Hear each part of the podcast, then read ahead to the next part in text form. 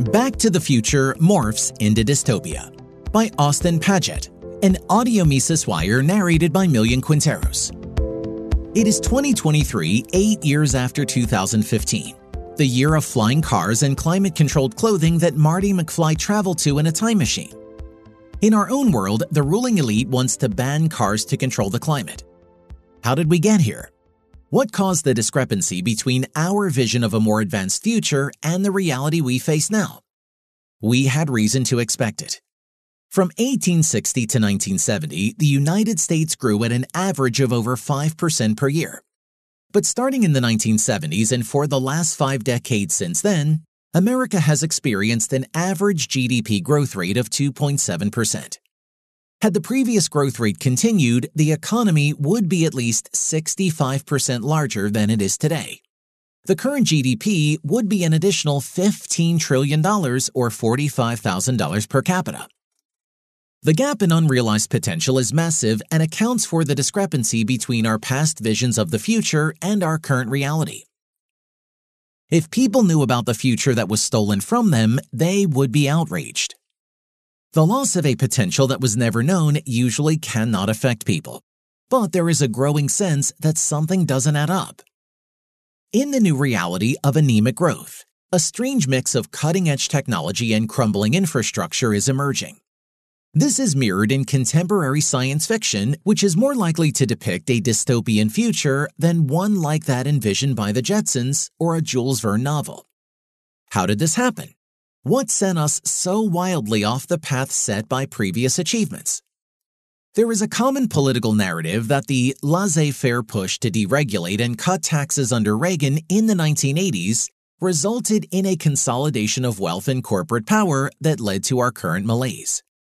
The main problem with this narrative is that there was no recent laissez-faire moment. Regulation and public spending continued to increase through the 1980s.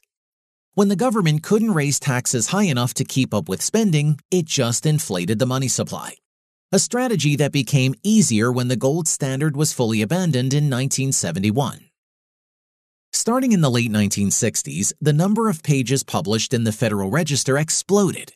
The number of pages of the Code of Federal Regulations, which is thought to reflect the overall regulatory burden, has increased by a factor of 10.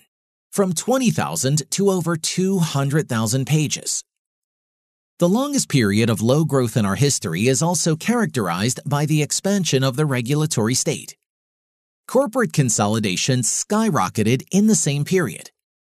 In 1970, the top 4 companies in any given industry made up on average 20% of the market share. Today, the top 4 companies in any given industry control roughly 80%. Regulatory monopolies create single points from which special interests can control whole markets and enrich the wealthiest people. They are fully endorsed by the elite institutions, yet sold through the pretense of keeping vulnerable consumers safe from asymmetries of power. People who legitimately care about the poor or the environment should not support these federal agencies. The viewpoint that regulations lead to improved standards puts the cart before the horse. If the U.S. regulation of the maximum amount of pesticide residue allowed on produce were imposed on a developing country, that country's agricultural production would be wiped out overnight. Reducing the use of chemicals, when done correctly, saves resources and improves soil quality and yield. But it also requires a great deal of knowledge and technology. Without being able to know exactly when insects will arrive, it may be necessary to spray every day for weeks to minimize the chance of catastrophic failure. Without knowing how to implement a system of crop rotation correctly, the soil will likely degrade over time.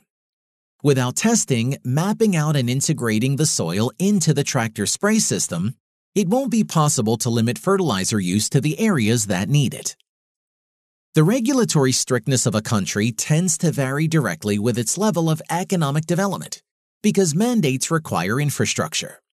Eventually, tractor components that can identify and kill weeds with an electric current will largely eliminate the demand for herbicides. A law will then be passed with much self-congratulation that bans herbicides, reinforcing the advantages of the bigger players and creating new barriers for the small. Mining deaths dropped dramatically with the advent of electrical lighting and ventilation technology. The decline was not affected in any observable way after the creation of the Occupational Safety and Health Administration, OSHA, because the government only legally codifies standards after the relevant technology and knowledge has entered the market. They do, however, take credit for the improvement and write the standards in a way that favors the specific practice of a particular industry association or corporate cartel.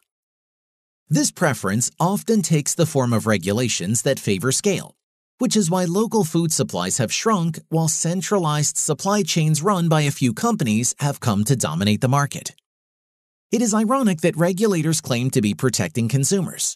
Surveys show that 96% of consumers think locally produced food is the freshest, healthiest, and most nutritious food. Regulatory restrictions slow the rate of innovation by creating barriers to market entry, but also by protecting corporations that operate within the confines of the regulatory standards from legal liability for harming consumers or the environment. Regulatory capture was described by Lao Tzu 2,500 years ago in China. In the kingdom, the multiplication of prohibitive enactments increases the poverty of the people. And the more display there is of legislation, the more thieves and robbers there are. Such policies drastically increase income inequality, not to keep you safe, but so that special interests can bring back mercantilism by controlling markets as guilds once did.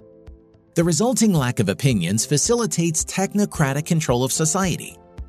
Nothing would hurt the average billionaire more than to see the average American stop falling for this ruse.